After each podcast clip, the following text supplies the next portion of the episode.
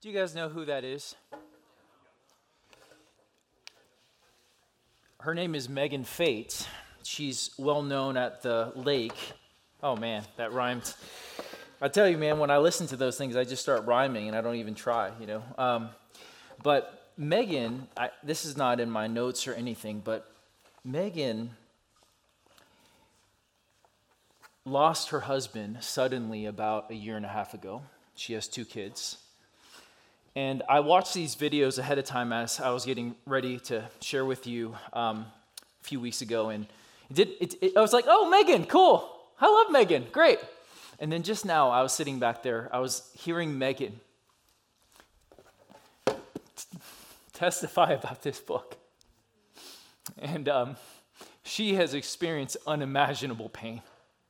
Unimaginable pain. She has two little kids that she has to raise by herself.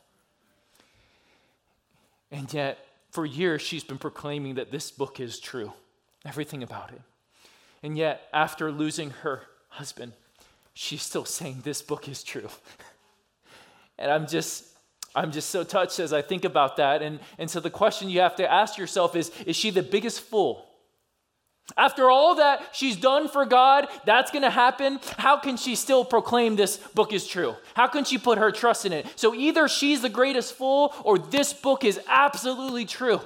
And that even in the most darkest, deepest pit she has ever been in, who else should she go to? In the words of the apostle Peter, Lord, you have the words of eternal life. Whom else should we go to?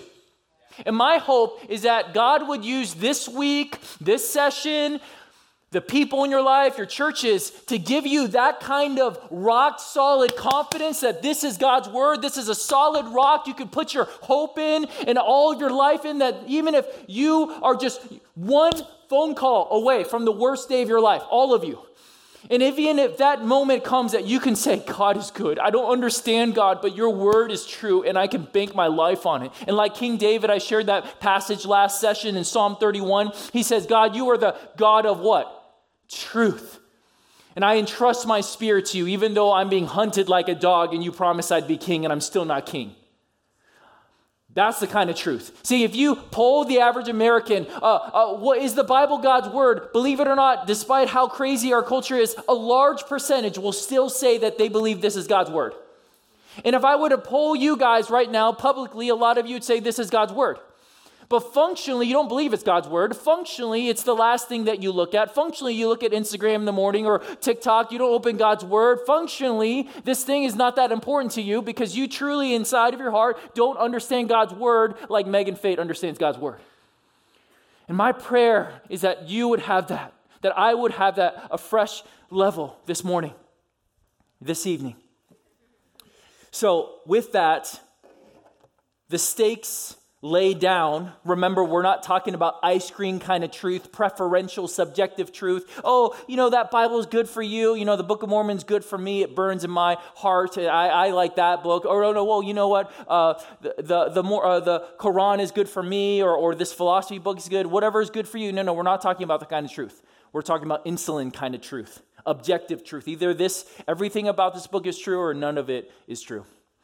And so, with that, let's pray. With that kind of mindset, that kind of desperation. Father, I know this word is true. You know the many, many hours I've wept on my knees as I've wrestled with apparent contradictions and times that your word didn't make sense and times that I struggled if this is your word and time and time again you met me in my skepticism and my doubt and my unbelief. And over the years of faithfulness of seeing you show up seeing you move your words illuminating the darkness in my heart I have grown in great confidence that this is your word that this is actually from heaven. And yet I know that many students here are not there yet. Many want to be there, some of them don't want to be there. But regardless of where we are at this evening, would you meet us and give us a fresh confidence and revelation that this is your word? Would you speak through me and that there will be something inside of every heart by your spirit that would confirm and there will be a ring of truth saying that is true? I don't know what's true in life, but I know that is true. That there, there would be a sense that is supernatural from you that you would confirm. And would you help me be a faithful servant of these students right now? Would you empower me to be clear, to be concise, and tell them the truth and nothing but the truth? So help me, God. In Jesus' name we pray. Amen. Amen. So, this evening, if you are not very observant, we're talking about the Bible. Is this book true? Is this book um, a book written by man about God, or is this a book from God to man? From God to us, or is it, as many in our culture say, you know, another thing where it's a bunch of old white men creating different things for us, handing it down, furthering the patriarchy, furthering the power dynamics? Or Is this, is this some book that's been con- concocted by the powers that be to manipulate the masses like you and me? Those are good questions to ask. Let me tell you a story about a friend I just made named Craig. He's a new friend. Um, I met him at the golf course a couple weeks ago. And um, very quickly on, um, got to know him a little bit. He's 72, he's a retired dentist and um, he asked me what I do. He was actually one of the guys. He was like, "Oh, are you 24?" You know, um, and I said, "No, no, 10 years off, bud." Um, but I, I, told him I'm a pastor. And one of the things that happens if you're a pastor and you tell people you're a pastor, people are like, "Oh," and then they start telling you like people they know who are a pastor or like some sort of vague religious you know, kind of uh, reference to, to, like maybe make me feel better or something like that, right? Like, oh yeah, oh yeah, yeah, I know something about that, right? And what Craig did without my invitation is that for the next 20 minutes told me miracle after miracle in his life of how he knew God was real or some sort of God silly stories like he was talking to his friends about God, and then they're like, It wouldn't be funny if we shot a hole in one because we were talking about God, and he got a hole in one. He's like, Look, God's real, right? I was like, Oh, okay, yeah. Um, and then he told me this crazy story about some angel and some his, his nephew who died. And, and right when he was driving to the funeral, the nephew came and said, Dad, uh, Uncle, I got my wings, and all that kind of stuff. And he just shared all these strange stories. And at the end of it, he said, You know, I think every single time God did those stories for me, um, he was saying, Craig, I'm trying to show you I'm real, right? And, um, and then I, I eventually got a word in. I said, Craig, how have you lived your life differently because of those experiences? How did that change the way you live? So then Craig just starts to tell me, well, you know, Sam, I'm not a really religious guy. I don't go to church, don't do anything, but I try to live a good life. I'm pretty consistent, I'm a good guy. Um, and, and I don't pray much, but, but when I do, I apologize to God um, and I pray for emergencies because I don't want to bother him or whoever he is. He's like, I just say God, but it could be some other higher power. I don't know. It's just some power. And I said, Craig, what if God wants to be bothered by you? what if he wants to hear your voice? What if he wants you to know him? And what if he's not like you think? Craig just kind of gave me a look. I said, You know, Craig, you have a problem. You have a problem with your epistemology. He's like, What is that word? I've never heard that. I said, Epistemology is just the basic idea of the science, the philosophical science of how we know something to be true. And I said, Your problem is, is that you don't know if God is bothered by you or not. You're just guessing. You're just making assumptions about the character of God. You're not even sure what his name is. You're just like, there's some sort of higher power of these experiences, so therefore God is true. And he kind of chuckled for a second. He said, Well, you know, Sam, I, I trust my gut. My gut is never wrong. And I said, That is not true. Your gut is wrong. There's no way. Are you telling me you're never wrong?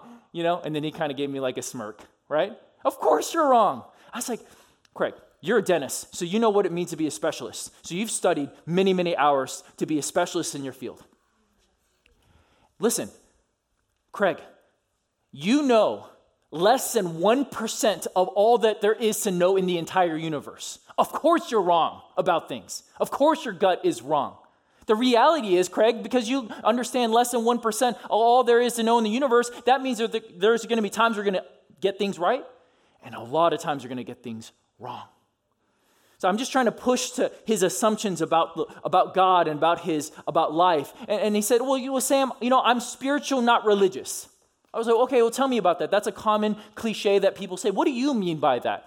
Well, and he basically just said, you know, I don't really have faith. I'm not into that faith kind of stuff. I'm too like hands-on to believe in some sort of thing because his understanding of faith is like a lot of Americans. Faith is wishing. If you understand the Bible teaching on faith, it's not wishing. Faith is the assurance of things hoped for, the evidence of things not seen. Notice those words? Assurance, evidence. Those aren't like guesses and wishes. Oh, I just hope. Hey, oh, I know, you know, this is not going to happen, but just have faith, right? That's the way the world uses it. Uh, the great leap of faith, right? So he thinks faith is just like this imaginary thing. So, so I, I'm starting to ramble, but, but let me get to the point. Eventually, we get to the point where Craig um, says, Well, Sam, 10 years ago, I rented from the library the great courses on the Bible. Have you guys ever seen the great courses? They're advertised on Audible and stuff like that. So there's just a big series of all these different courses. All right, three people read. Okay, great. Uh, the great courses, and, and they have different things on all kinds of subjects, okay? But they also have a religious series, and they have two um, audio teachings on the Old Testament and the New Testament. And he said, Sam, I took those CDs and for three days, I studied those CDs over and over again. I took tons of notes. And you know what, Sam? At the end of it, I learned so much. I, did, I had so many more questions and answers. And at the end of those three days, I decided there's just too many questions and contradictions in the Bible that I can't trust it to be God's word. I said, Oh man, well, I'm really grateful that you spent some time studying God's word. Very few people do that. I commend you to do that. And then he just started to share with me some of the um, questions he had about the Bible, some of the seemingly contradictions, some of the doubts that he had about why God's word couldn't be God's word. And as I'm listening, I'm like, oh, there's an answer for that, there's an answer for that. I'm just thinking. Craig, have you ever heard of Google? Right? I'm, I'm just thinking these things. Like, he was giving me some of the worst objections to the Bible that even like skeptics don't use anymore because they're so bad. And I'm just like, Craig, and I just quickly start to answer some of them and say, Craig, they're really good. And, I, and I'm not being like smug to him, I'm, I'm being very compassionate. I have, I have compassion for this man. I said, Craig, there are a lot of really satisfactory answers to a lot of the objections you just listed. Have you ever spent any time researching any of the alternatives to the point of view that you studied? He said, No. What he doesn't understand that the great courses of those two programs that uh, the, the Old Testament, New Testament professors that taught the courses that he learned are very, very naturalistic liberal scholars. They don't understand the resurrection of Christ, they don't understand miracles or anything like that, and they have been thoroughly debunked by many people. But all Craig got is one perspective. So I said, Craig, you know, there's a lot of really good answers for all that. I would be happy to share some with you if there's a lot of good stuff. And he says, I don't have time for that. I don't have time for that. I'm not going to research that stuff, Sam. And we went back and forth, so I'm trying to skip some highlights. But I said, Craig, can you at least admit to me that you cannot say that you are being intellectually honest about your position and you cannot be confident in your position? Because this is what I'm literally saying. I'm saying, listen, Craig, I've studied the Bible on a formal level for like 13 years. Okay? It's my full time job. Every single thing you just had objections for, I actually have answers for. Do you want to hear it? And he was like, No. So, does Craig actually have genuine questions? No, he doesn't.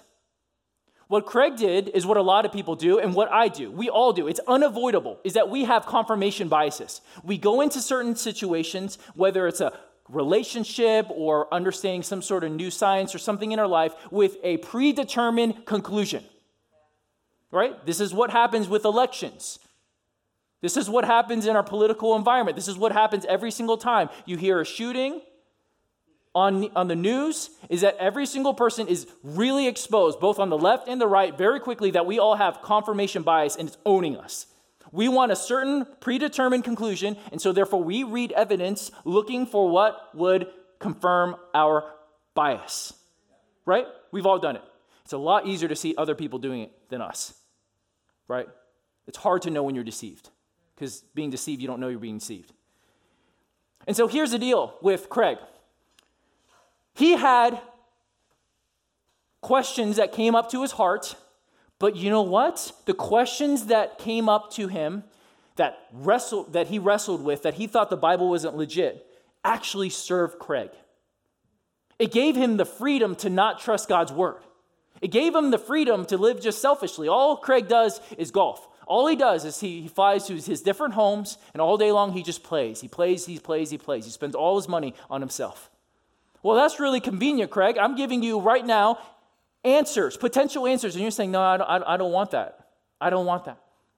And I share this story with Craig, not because I look down on Craig. I got his number. We're gonna try, I'm going to try to golf with him more. I hope to have more conversations. And as we continue to talk more and more later on, he starts sharing about his estranged relationship with his eldest daughter and more about his life and the perfection that he presented in the beginning start to crumble.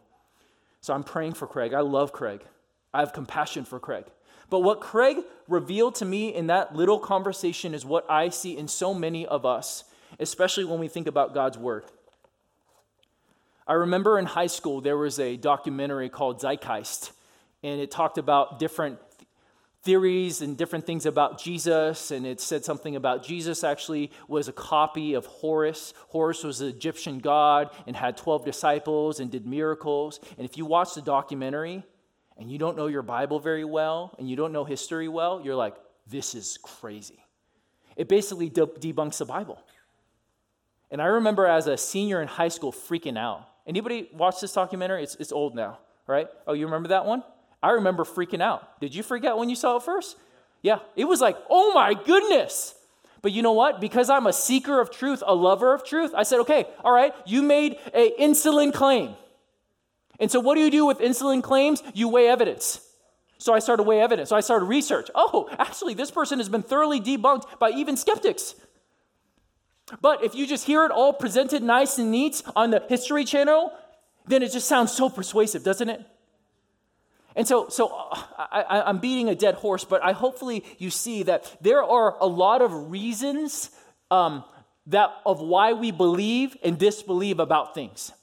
And before we get into more about God's word, I want to spend a little bit more preliminary time. I want to give you three reasons that influence why we believe or disbelieve. Three, three reasons on, on the screen. Tim Keller helped me understand this. Intellectual reasons, personal reasons, social or cultural reasons. All three of those influences. Every single one of us are influenced by one or more of them all at the same time, and sometimes one of them in increasing measure. Let me, let me explain this to you. And, and the reason why I'm setting all this foundation is a lot of times we blindly believe things or think about things and we don't know why we do. So I'm trying to help us think about why we think, how you think about the Bible, how you think about belief. Well, first of all, intellectual reasons.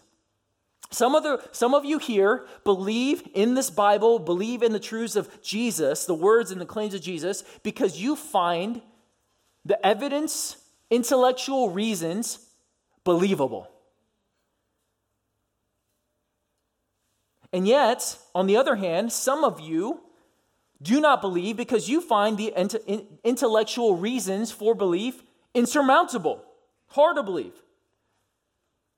Believers see objections to belief in God or Christianity, and you find them surmountable. It makes sense to you intellectually. See, personal reasons are a big one also. Personal reasons. Uh, one person has a tragic, traumatic situation in their life. And because of this significant pain, a divorce, an abuse, something in their life, a war, they come to the conclusion God cannot be real. God cannot be re- real because of how bad and how twisted and evil this world is. Another person going through the same situation can experience all the pain and they come to a completely different conclusion. They say, This world is so hard. I need God. I need someone outside of me. I'm not equipped. I cannot handle all the pain and trauma. I need someone for answers. I need someone for help. Both are being heavily influenced by personal experiences. Some people have success in life, everything goes well. Some people interpret like, well, who needs God? I'm doing pretty well. I'm my own God. Other people interpret it differently. They have success in life and they say, man, after I get all this, I'm still empty. There's, there's got to be something more to live for. Let me give you the final reason social or cultural reasons. Listen, the people you most want to like you, the people you most depend on and need, the people whom you want most to accept you, that community you want to be part of, you will always find their beliefs more plausible to you. Right? Let me just give a quick example. Let's say you're really into a girl or guy, super into them, super good looking, super attractive. You're into them, you're talking to them, you start hearing them say some crazy things. But because you're really into them, you're like, oh, okay, I, I can see that now. Yeah, yeah, yeah. Aliens, okay, yeah. mm hmm. Yep, you're so good looking. Yep, right? Right, we all have different situations that when you want to be accepted by someone, you find what they say highly plausible, not because what they said is logically coherent or persuasive, but because they are so attractive or because you want to be near them right? And on the other, other hand, if there's a community, a group of friends or people in your life whom you do not like, you do not want to associate with, let's say they have some beliefs. And let those, let's say those beliefs are instant beliefs and they're actually true beliefs. In that case, you're going to find their beliefs highly implausible because you don't want to associate with them. So let's just be clear about some of you here. Some of you here used to have faith or so called faith, and then there are some friends in your school or in your community that you really wanted to get close to, and they weren't believers.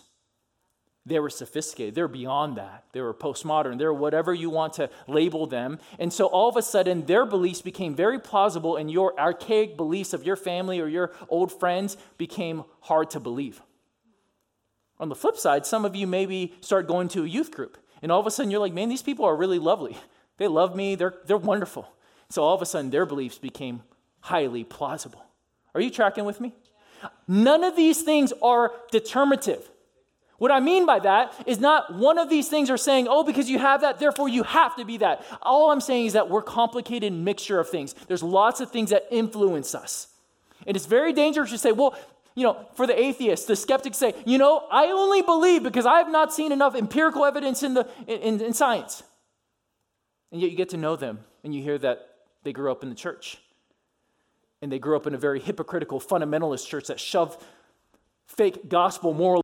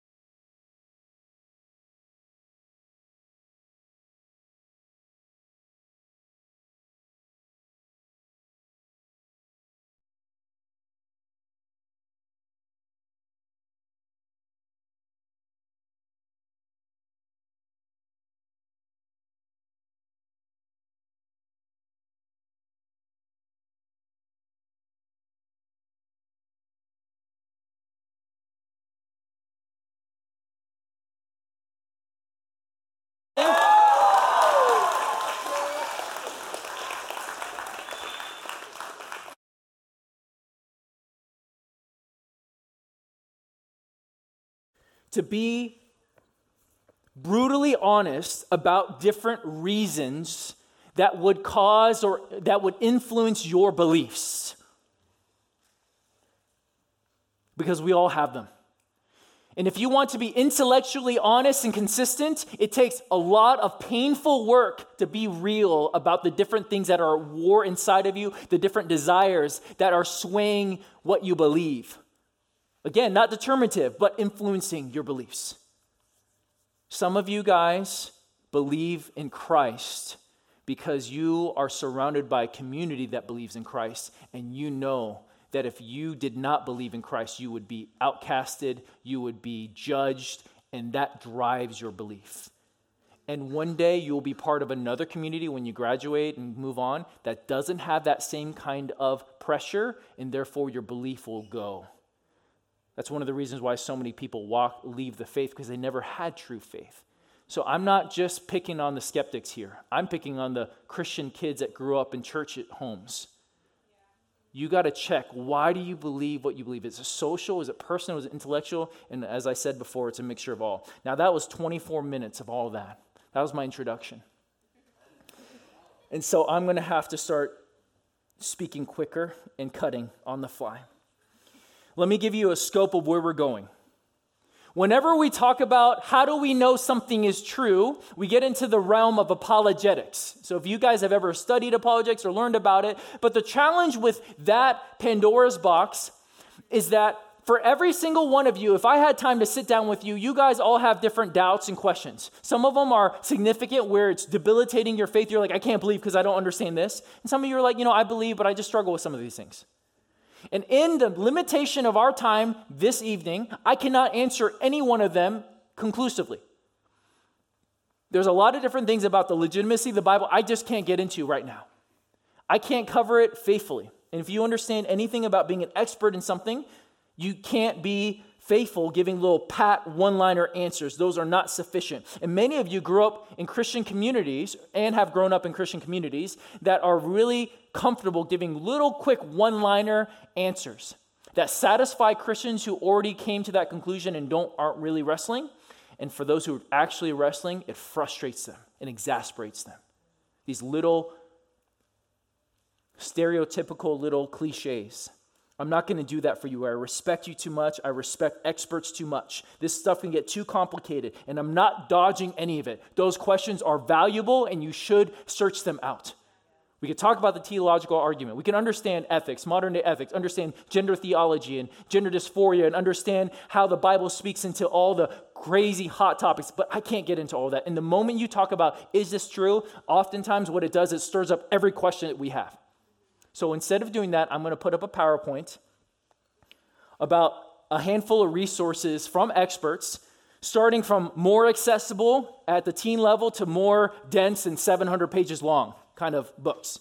And the reason why I'm throwing these up here is because I am wondering if there's any of you here, like Craig, who have questions about the Bible, questions about hot topic issues, and you don't find the answers that you have found so far satisfactory. You, you feel like there, there, there's more.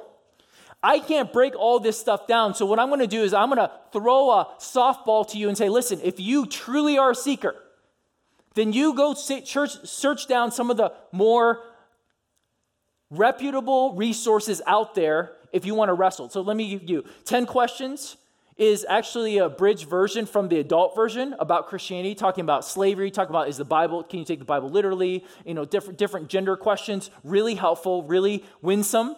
Second question, the reason for God. This is a little bit more advanced and, and, and helpful by Tim Keller, Reasons for God. The next one is two dozen or so arguments for God. So uh, Alvin Plantinga, he created, he did a lecture years ago on 24 reasons you can believe in God. And what Tim Keller talks about is that instead of thinking about evidence for God, because if you look at all 24 arguments for the existence of God in isolation, each one of them, you could find some sort of rational wiggle room argument of how that cannot be true. But what you do is if you look at the overall overwhelming weight of all of these clues of 24 clues of the existence of God and you look at them honestly, they're overwhelming. So when I think about the evidence of God, I like the word clues. So if you look at the reason of God, he talks about thinking about clues. The next one is the historical reliability of the New Testament. This is like 700 pages. If you're like, I don't, I don't know, how do we know the Bible is legitimately God's word? You know, I don't know. Well, read 700 pages about it. Uh, he'll tell you all the different reasons, right? Don't, don't depend on a little TikTok answer that just gives you like a little one-liner just to justify your unbelief. Finally, the case of the resurrection of Jesus. A lot of the case of Christ comes from this book by Gary Habermas. Understanding the resurrection and the empty tomb is one of the most persuasive um, evidences of the resurrection of Jesus and the legitimacy of all of this as well. So, if you're a skeptic, or if, when I say a skeptic, I'm, I'm a skeptic. I struggled with all this stuff, and I still do. I'm not like a easily, like I don't, I don't I'm not naive. I like I, I'm I'm a person who's highly critical.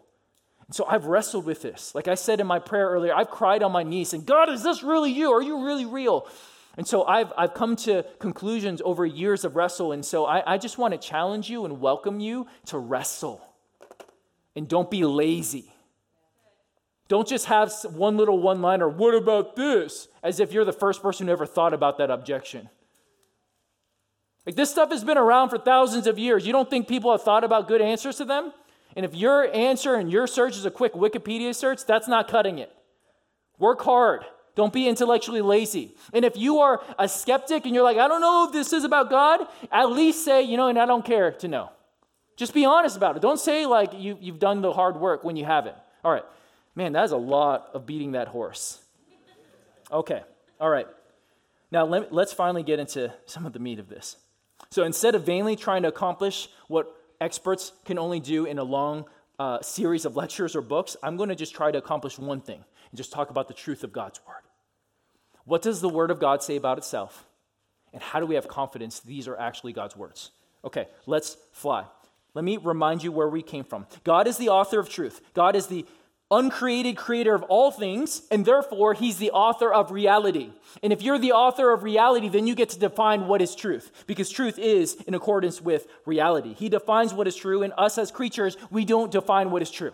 And yet, that is our struggle that all of us are always going to have till the day we die, even born again Christians, is that we're going to try to uh, uh, wrestle with God to define our truth, our supremacy. All of us will struggle with that. God is the one who defines what is good and what is evil, not us. We are finite. We are in the dark without light. We are stumbling around and we need outside light to tell us what is true, to illuminate our minds and our lives, our hearts, to understand truth. And the good news, like I said this morning, is that God did not leave us stumbling around in the dark, laughing at us. Oh, look at he hit his shin again on that coffee table. Ha! No, he's, he came into the darkness and brought light right to us, got in our mess, took on our flesh. He revealed himself in his only Son and brought light to this dark world. And if we know his words, we have his light. We have access to truth. But so, so let me get to this. What does the Bible say about itself? I'm going to go over like five or six passages really quickly, and I'm praying that God's word would have an effect on you. So we're going to start flying through these. So would you look at these in line with me. Psalm 119, 160. What does Bible say about itself? The very essence of your words is truth. All of your just regulations will stand forever. Forever. Yes, thank you. I was waiting for someone to, you know, pick up that sandlot reference. One of the things about modern day notions of truth is that they shift with the culture. They shift with time oh, yeah, yeah, that was true back then, but no, no, no, this is actually true now. No, no, God's word is everlasting. It doesn't shift, it doesn't change. Next verse. Your eternal word, O Yahweh, O Lord, stands firm in the heaven. It doesn't change, it's eternal. 2 Peter 1:21. This is a, a, glimpse of how the Bible came to be. For no prophecy was ever produced by the will of man. So it was not something man did, but men spoke from God as they were carried along by the Holy Spirit. If you understand the Greek language here, it's this language about breath. It was they were being breathed along. The Holy Spirit was leading them. 2 Timothy 3:16 using this kind of language of breath as well. All scripture is inspired by God and is useful to teach us what is true. This word inspired is, is the word ex, expired, really. It, it, God's breath coming out, and is useful to teach us what is true, to make us realize what is wrong in our lives. It corrects us when we are wrong, teach us to do what is right. Now, in the next three verses I'm going to highlight, we're going to see that the Bible is historical document. It's historically, it's a historical document carefully brought together by eyewitnesses trying to give you certainty for your faith. Let's look at Luke chapter 1, 1 through 4. Actually, I'd love for you to read this out loud with me because I think it's so helpful. So I know, I know this is, is getting long, but I'm tracking, you, you guys are with me. So good job. I'm loving it. You guys are watching with me, listening along. Some of you are standing up because you're tired, and I love that. That's so good. I did that in college all the time. I was always tired, always standing. All right. Luke 1, 1 through 4. Read with me. Many people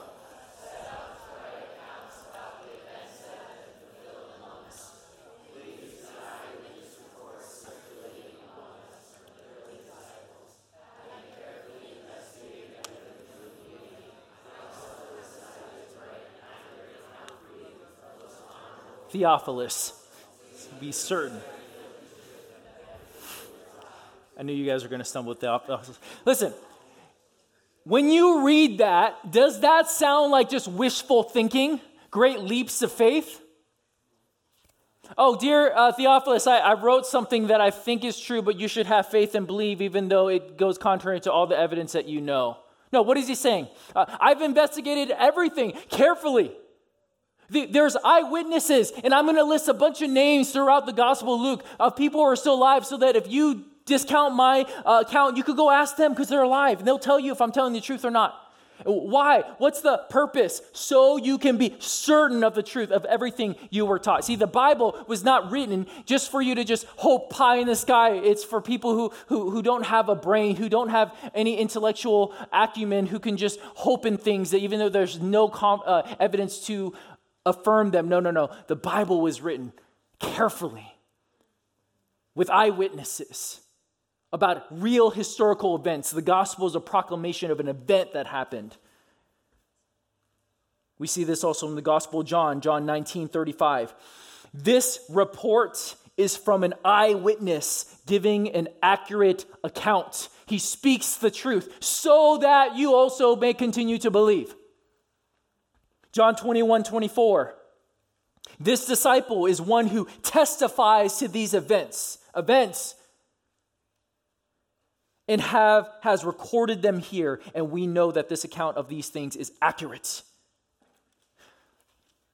I know that may felt like overkill but, but do you see the overwhelming like consistent theme here and all that? Like this is true this is God's word. It's been confirmed. It's been carefully researched with eyewitnesses. These, this is no ice cream kind of truth, of, of my preference. It's insulin kind of claims. Scripture is either true or it's false. And you may disagree that this is actually God's word, but you cannot say that God's word doesn't say it's God's word, right? Like you at least could say that. If you're struggling, you're skeptic, you're not sure, you, can, you can't say that the Bible doesn't claim to be God's words. But then there lies the, a very important question is that how do we know this is God's word? Now, before we get into that, because I lost train in my notes, my, my thought. I want to make a quick, quick clarification. The Bible does not tell us everything we need to know about every subject. Don't put burdens on the Bible that it's not claiming to try to answer or try to alleviate. The Bible claims that it's going to give you everything you need to know about knowing God and having a relationship with Him and what His character is like and what His purpose is and what He's doing on the earth and what He requires of us. So you don't need to go to the Bible for cookbook recipes and all the kind of stuff. And so when we claim it's God's Word, it is specific to the things God said He's communicating to us. Now, I want to talk about God's word as the ultimate authority because if God's words, if this Bible is from God and God defines truth, then God's word is everyone's final authority about what is true. Does that logic find, follow? Like even if you disagree if God is real or not, but would you follow that logic? If God created the world, he defines logic.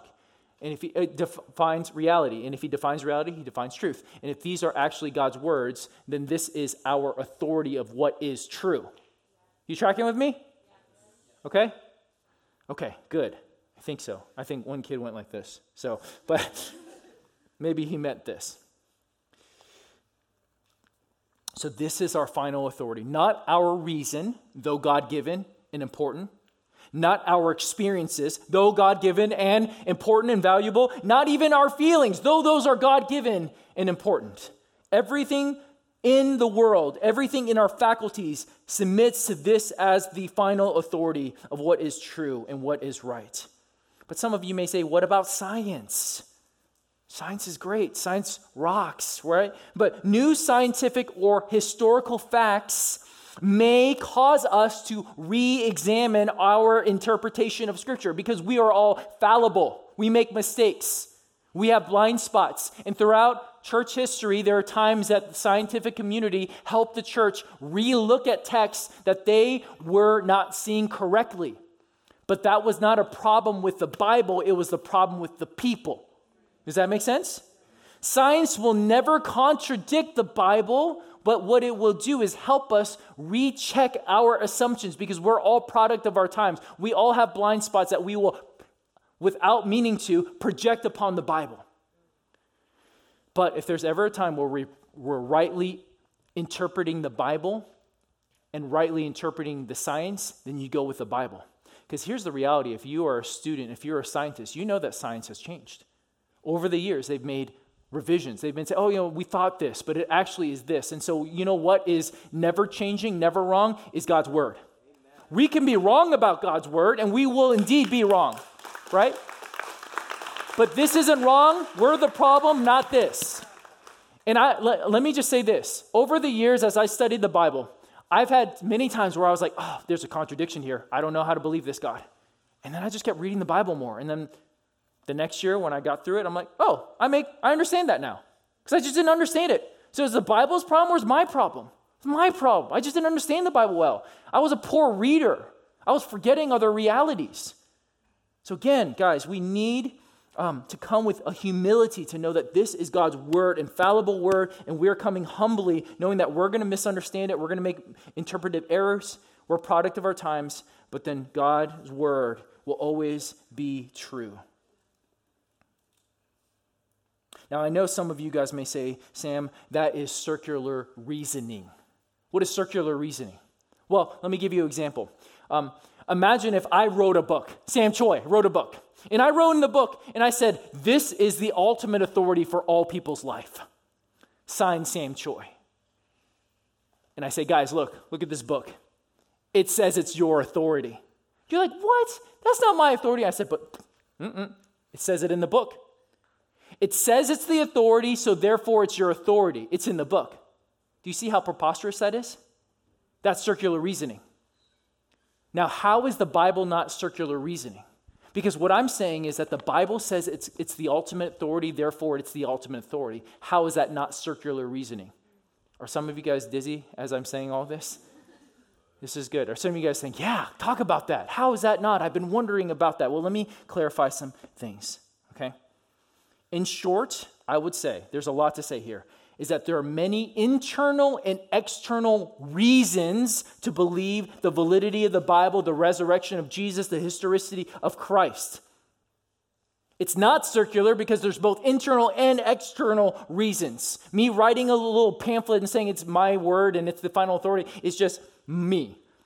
But the Bible has internal reasons, like the impeccable manuscript evidence the internally co- internal coherence of the scriptures. The fact that the, the Bible authors re- consistently share details that they should not share unless it's true, details that make them look stupid, make them look bad. Why would they write those things unless they were true? Time and time again, how the Word of God proved things in, in the outside world, like science, was actually wrong and was trying to catch up.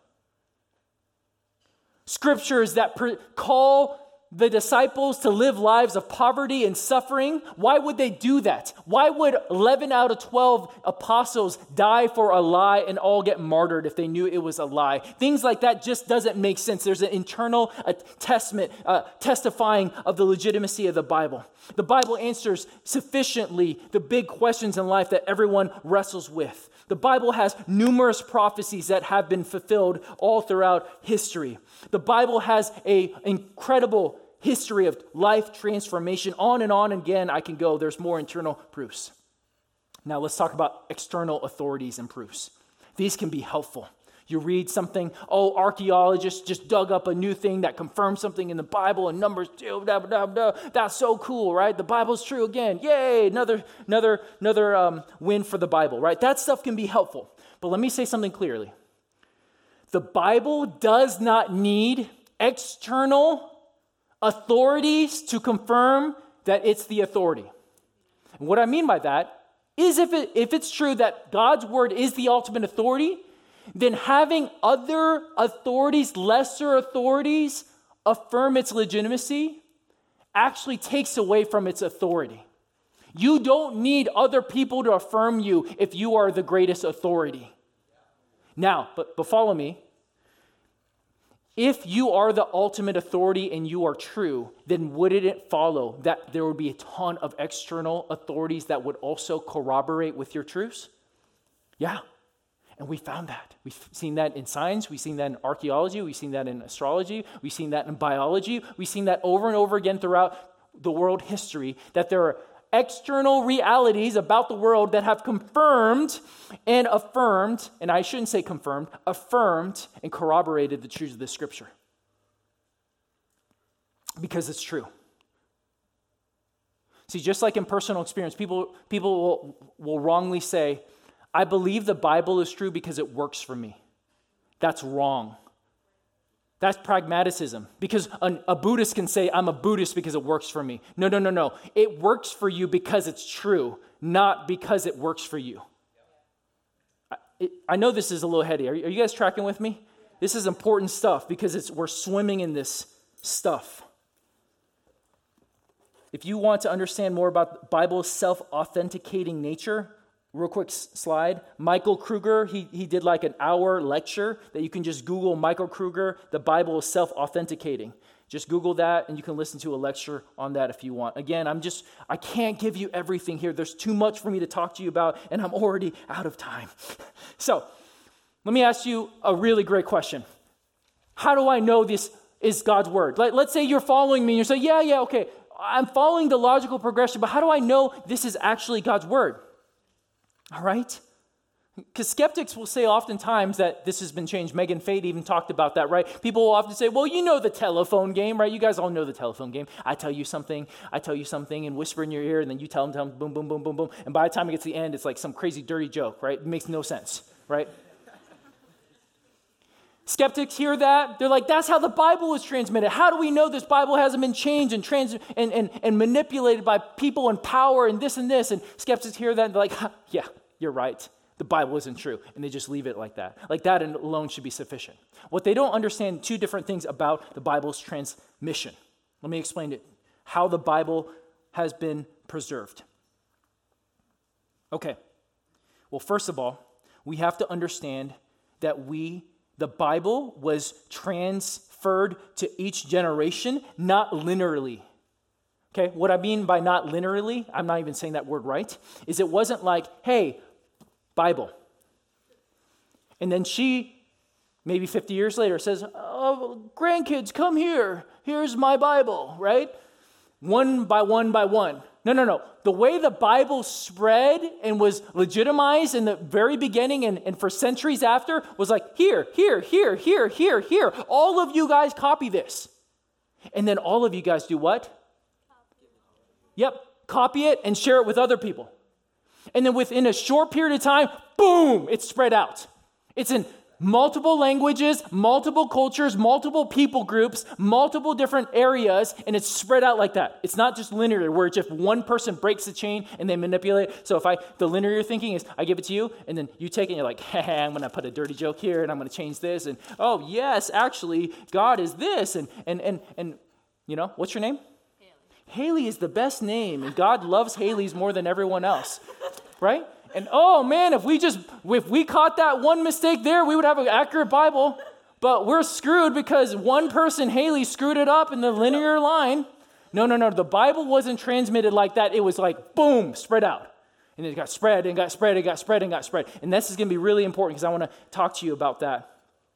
The second thing, the objection that the Bible is like telephone is dependent on this mindset that it's oral only. Oral tradition and oral teaching can be easily mistaken and manipulated, right? Because you could hear someone say something and misunderstand. It's a lot harder to mistake things when they're written. Okay, so those are two ways that the telephone kind of game objection doesn't actually fit the history of the Bible. Now, here's the question How do we know the Bible, Bible has been preserved accurately? Now, if you want a fancy term, the term is called textual criticism. Okay, can you say that with me? Textual criticism. I just realized you guys don't have Kajabi tonight, right? Probably not. They, you all? They will. Dang. Okay. All right. Okay. I got. I got. I got to finish quickly. All right. All right.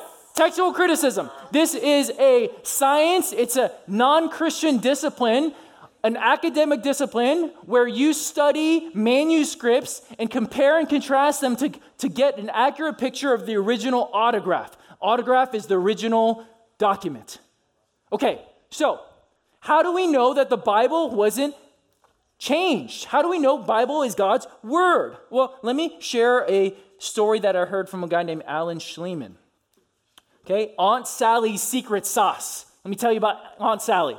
Aunt Sally gets in a vision one day, a dream, this magic elixir, this elixir sauce that if she drinks it, she will have beautiful youth. And she's like 90, but then she, she drinks it, she creates this, and she drinks it, and she starts looking like she's 70 and then 60 and 50 and people like dang sally you looking good. What you doing? She's like man guys i got this special special elixir.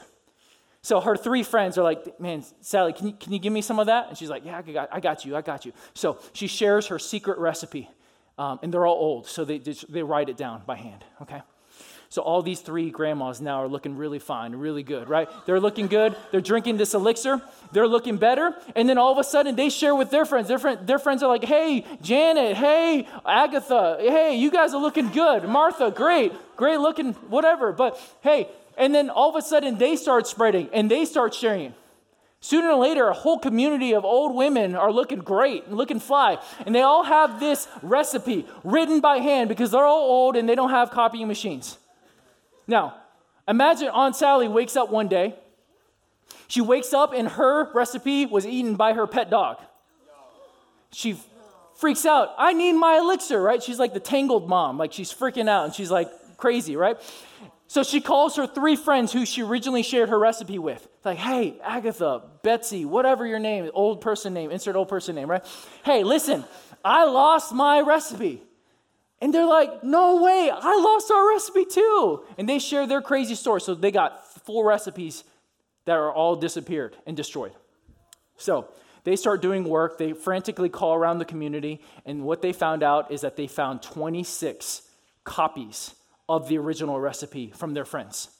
Now, they get these 26 copies. All these ladies are sitting around in this big table. They, they lay out these all these copies and they look at them and they start comparing. They say, oh, look, they're, they're very similar. Oh, but this one adds this uh, mayonnaise. There's no mayonnaise. Or, or this person added this word. Oh, this line is actually reversed. It said chop, then mix instead of mix and chop. And you, you can look at all these 26 manuscripts, 26 copies, and start to see the differences and the similarities, right? If you had 25, 26 copies and they all said one thing, and then there was one thing that there was always different, what would probably be accurate about uh, what, what, what could you have confidence is actually in the original? The one thing that was, was in all of them, right? So, can, can you imagine? Here's a critical question Do you think that if these grandmas work hard together, okay, I don't know why she's grandma, she was Aunt Sally, now she's a grandma, um, worked hard together, they could accurately reproduce the original document? Yeah? Yeah. Yeah, with 26 documents, they could figure out that they just got to rearrange that word because there's enough similarities that they can come together. Now, with the Bible, we have something better. We don't just have 26 copies, we have something better. Would you pop up that slide? In the Greek language, we have 5,856 manuscripts. And if you want to include all the different languages and fragments we have, we have 23,986 from multiple continents, multiple languages, cultures, people groups. And what you find when you compare all of them together is that there's a 99.5% textual purity, similarity. If the Bible is 20,000 lines, then only 40 lines are in doubt about 400 words. And none of those words pertain to any significant doctrine or teaching from the Bible. Me give you a quote from one of the foremost scholars in the world about just like everything, D.A. Carson.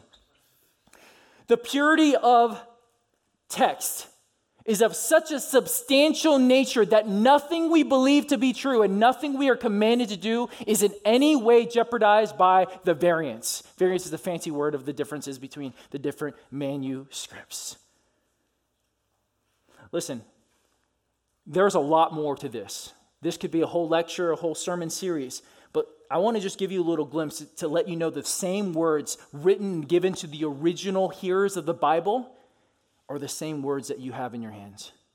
You can count on the words, you can take them to the bank, you can bank your whole entire life, like Megan Fate has banked her entire life on it. If you want to learn more about the other topics about God's word, the sufficiency of God's word, the clarity of God's word, the narrative of God's word, the infallibility of God's word, there's a lot of things about God's word. Take out the, check out the book Taking God at His Word by Kevin DeYoung. There's a screen for that if you want to write that down. I'm giving you a lot of resources just to let you know there's a big world, there's a lot to know. Now, I really need to end. So here's the question. I'm going to cut the last part of my sermon. What will you do with God's word?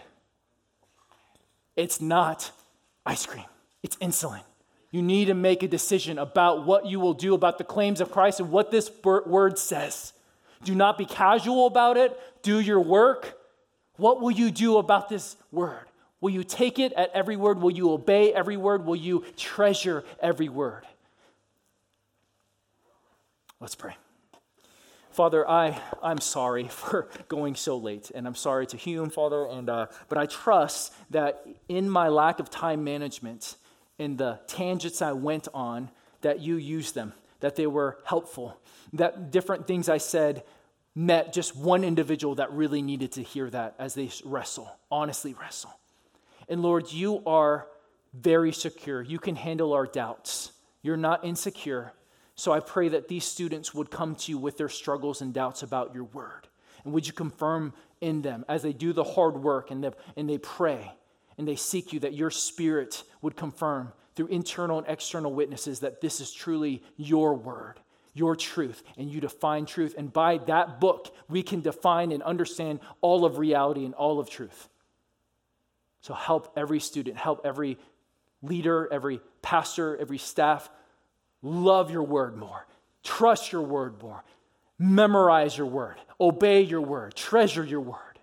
Help us in Jesus' name, amen. Amen. Thanks, guys, for your time. Stay seated for me, guys. We got a couple things for you, real quick. Thank you, Sam.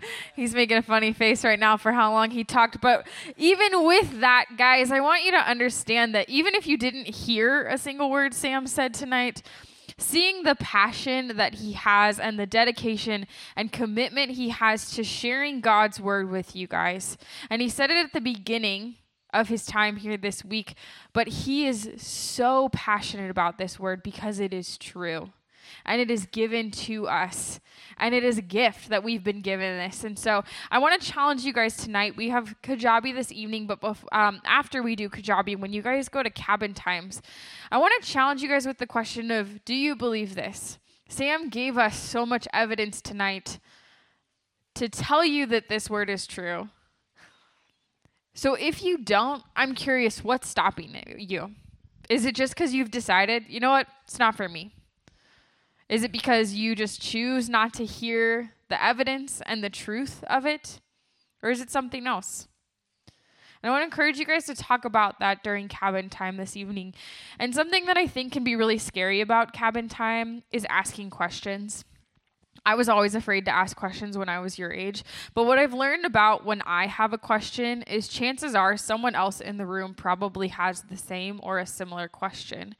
And so when you guys have cabin time or when you're in church time, I want to encourage you guys to be bold to ask questions, to not be afraid because you're worried about what someone else is going to think or say, but to be the bold one in the room to ask the questions. So here's what's going to happen. It's nine o'clock. At 9:15, we will be starting Kajabi in the Heights a couple things for you. We are in the middle of a power outage. we currently have power in this building and this side of camp because we have a really awesome generator that keeps things running. Yeah, that's cool. We like that.